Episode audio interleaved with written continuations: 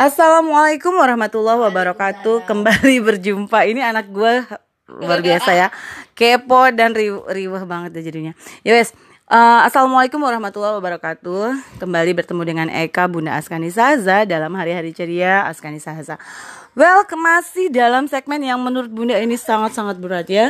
Apalagi ini ada si bocah yang sudah siap-siap mewek kita masih ngomongin soal komedi ya. Asli ini asli berat banget. Bukan apa karena memang bunda uh, ya itu tadi nggak ada bakat yang lucu gitu ya walaupun sering diketawain gitu ya. Oke. Jadi ternyata setelah ngobrol-ngobrol dengan ayah hmm, bunda jadi ngerti komedi itu sebenarnya adalah uh, kesalah pengertian gitu ya yang akhirnya jadi lucu gitu. Artinya uh, saya maksudnya A orang nangkapnya B gitu kan.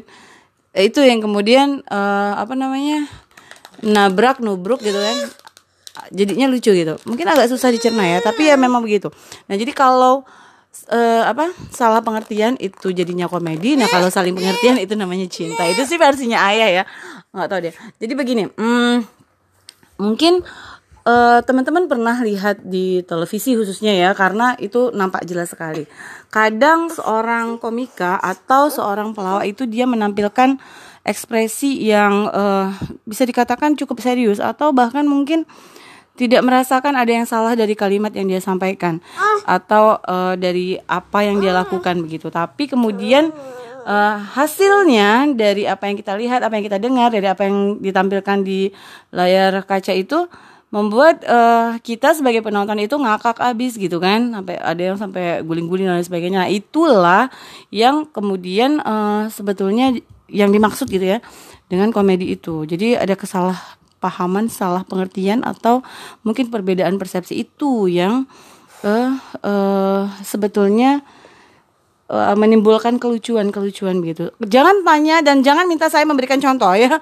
Jadi saya memang nggak bakat sekali dalam hal ini, tapi yang pasti uh, mungkin teman-teman udah mulai bisa membayangkan gitu uh, adegan-adegan apa saja yang sering kali memancing tawa dan memang kadang si pelaku justru tidak menyadari kalau itu sesuatu yang hal yang lucu. Si pelaku dengan wajahnya yang serius, dengan wajahnya yang tanpa dosa gitu kan, sudah membuat orang lain yang mendengarkan uh, perkataannya atau mungkin menyaksikan perbuatannya itu terpingkal-pingkal tertawa. Nah, nah itulah komedi menurut pendapat ayah. Nah, Allah alam bisa nanti mungkin bisa kita coba-coba uh, crash uh, cross check ya dengan rekaman-rekaman uh, teman-teman yang lain. Mungkin mereka sudah berusaha menampilkan komedi yang apakah cocok gitu ya definisinya dengan apa yang baru saja Bunda sampaikan. Oke, itu aja barangkali.